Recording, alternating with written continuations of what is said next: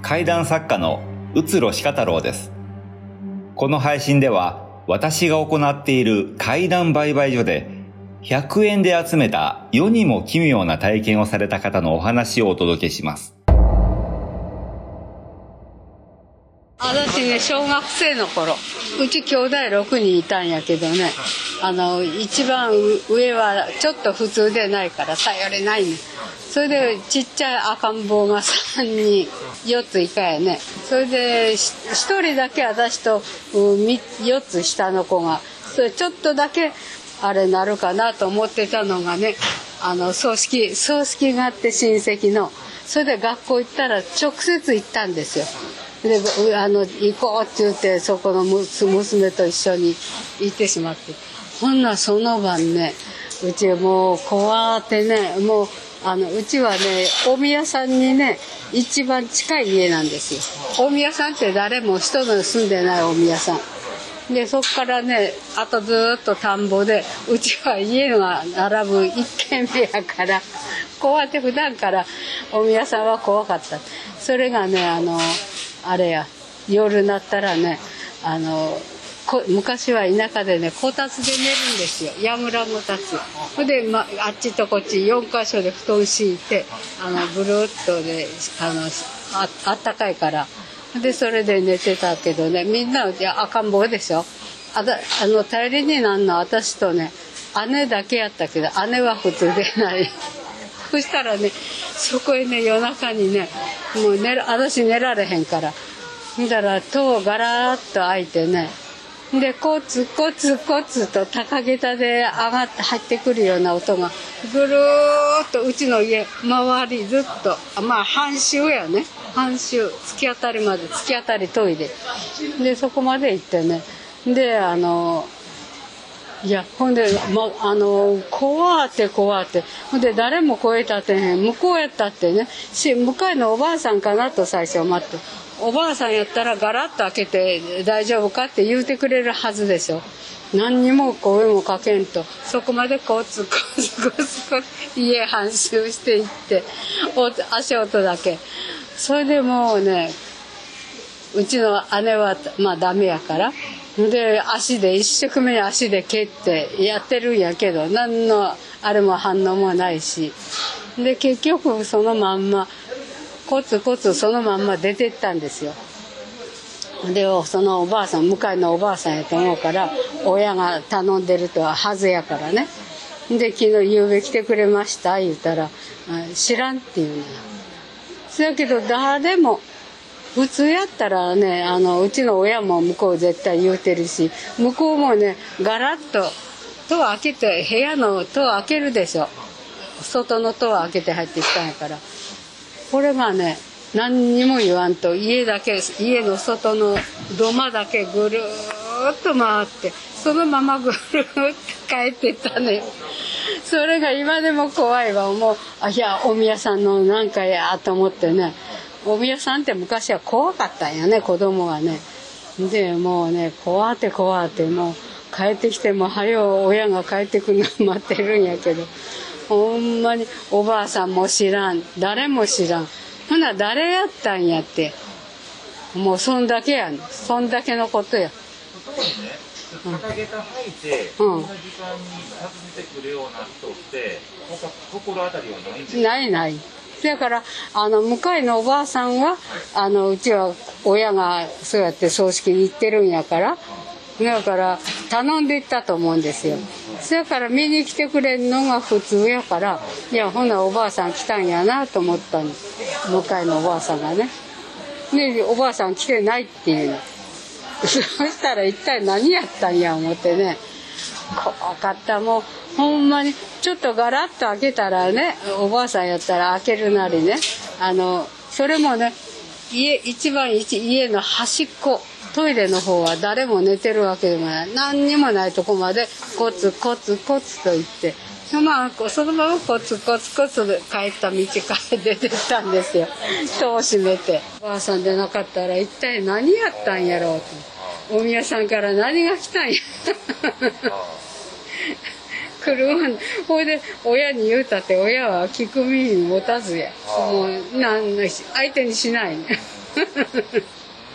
でもお宮さんの方から来たんやったら、うんひょっとしたら子供ばっかりしかおらへんから様子見に来てくれたのかもしれないね、そそうよく考えたらね。そやけどその高げたの音ね。はそれでコツコツコツと土間のところずーっと歩いて端まで人のいないところの端まで半周して家へ行ってるんですよ。いはいはいはい。それから音だけがその足音だけが怖くてね。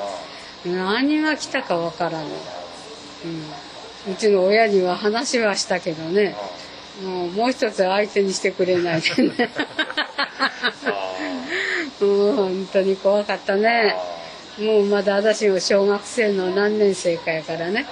もう本当ほいでちっちゃい子を見てるでしょ。学校行ってまい行ってないような子3人いる。で私だけずっと一晩寝んと怖って。うん。もう本当にそんなばっかり。もうそれいまだに怖い。それでもね田舎行くたんびにねあお宮さん近くなったなって間にね家が建つようになったね普通の家が。ポツポツと。いやーこんなんって安心やわって。昔はねうちとお宮さんの間田んぼだけで家がなかったの。そやけど今はねあっちこっち建つようになってねいや今今やったら怖くないんやなーと思ってね。そやけどほんまにもう怖かった。子供は。大人やったらどうか知らんけど。子供はあかんねん。まあでも夜ね普段そんな時間が出てくるような人もいないんですね。いないいない。うん。で私やってとうに寝てるはずやけどね。あの、ね、まあ普通でないから。でちっちゃいのちっちゃいのが3人あの5歳以下が学校行ってないのがね3人いるんですよ。それみんな面倒見ないかんですうん。でうちの姉も面倒見てやる方やからね私がね。うん。うん。だけどもちょっとでもね分かってくれたらねうちの姉でもよかったんやけどうんともすんとも寝たらそれっきりやからね。怪異体験としては、とても些細なもので、よくある話と言ってしまえばそれまでですが、私はこの話を懐かしく聞かせてもらいました。素朴で階段の原風景を見るかのようです。昭和の時代、大変な田舎の古い家、大人のいない子供だけの夜、外は闇、みんな寝静まって起きているのは自分一人。親は翌日まで帰ってこない。玄関の戸が開く。まるで小泉八雲の階段を思わせるようなシチュエーション。昭和の日本ならではでしょう。そこに得体の知れない何者かが入ってくるのです。体験された女性はもう70は超えてらっしゃる方です。その方が未だに思い出すと怖くなるとおっしゃる体験談なのです。体験したのが子供の頃なので余計鮮烈な記憶として残っているのでしょう。この話を怪談として聞いたときに面白みを感じるのがやはりその時代ならではのアイテムでしょう。お宮さん、高下駄、やぐらごたつ。現在ではほとんど聞くことのなくなった言葉です。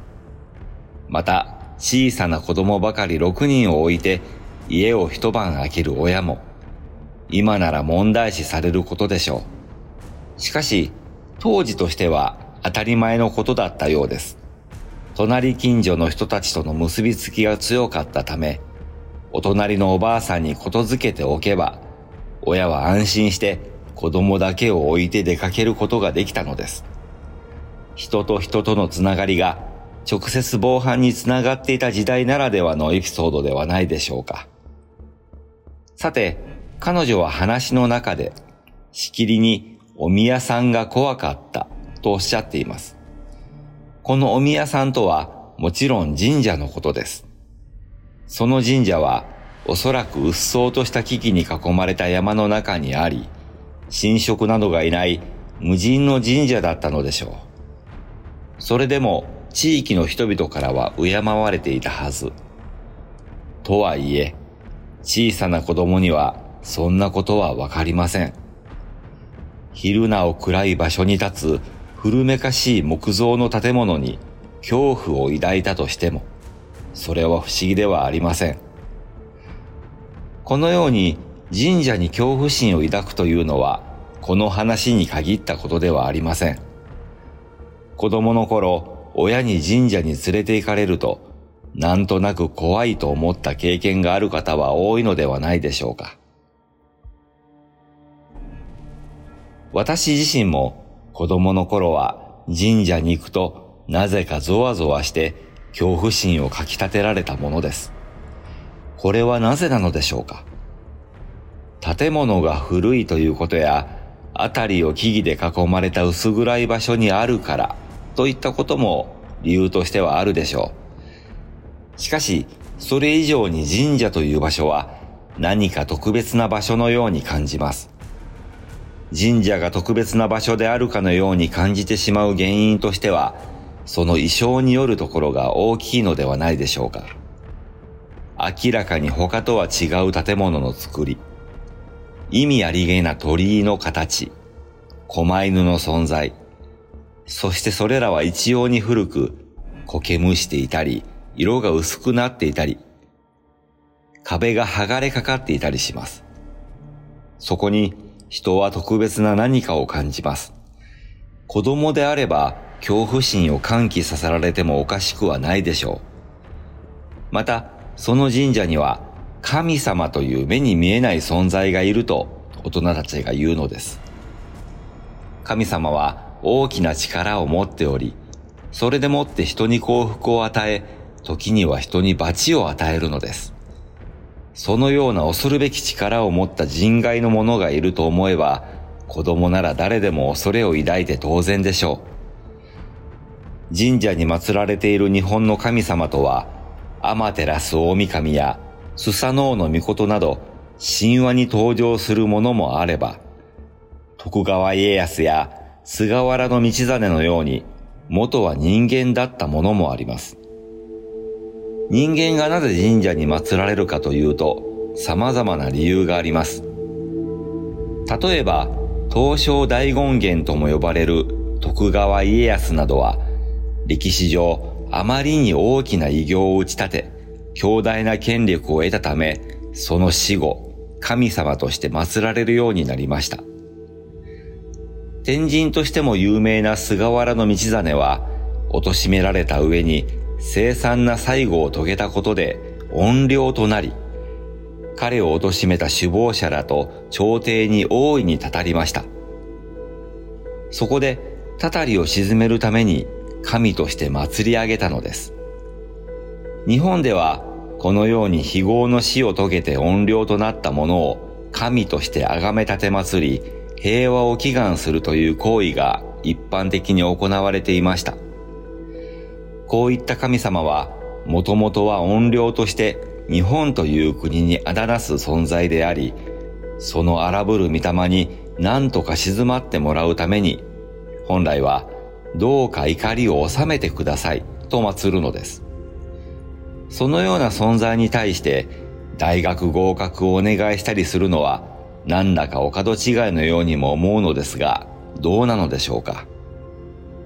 また、時の総理大臣が靖国神社に参拝することの是非について、それが行われるたびにニュースになりますが、これも意味のない戦争に駆り出され、お国のためと称して無念のうちに殺されてしまった当時の日本兵たちの荒ぶる魂を一国の代表がどうかたたらないでくださいと祈るという意味があるのではないかと私は思っています。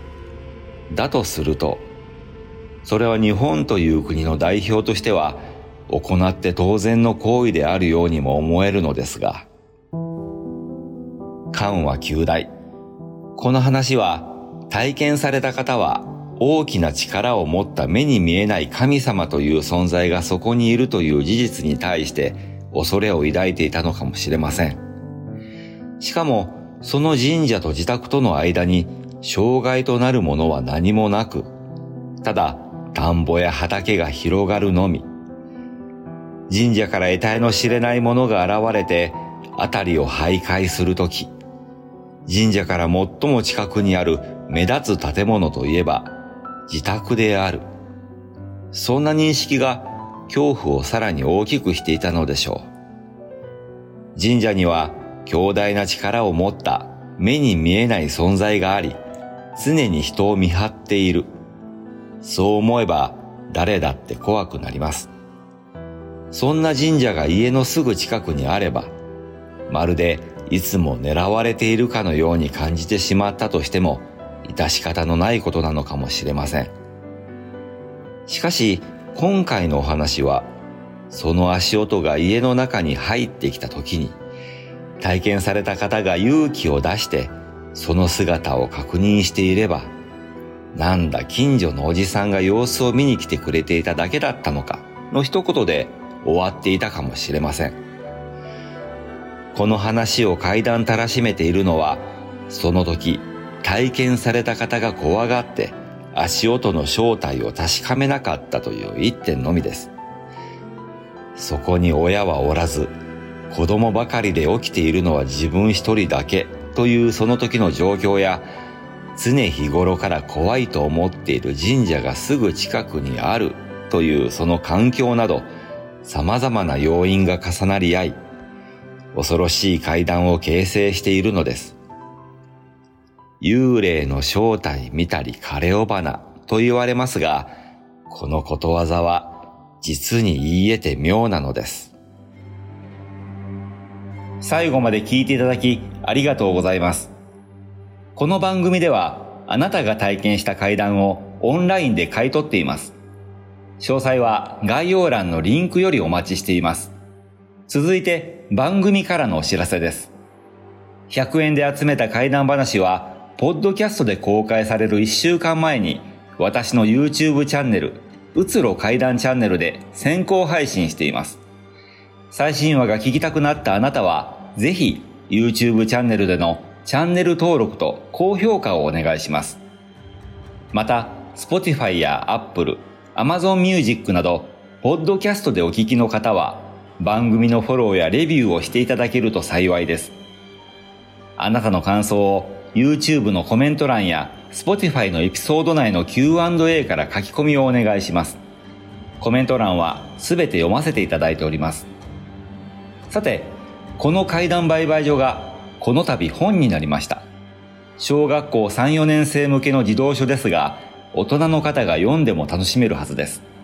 お近くの書店やインターネットの書店などでぜひお買い求めください。それではまた次回お会いしましょう。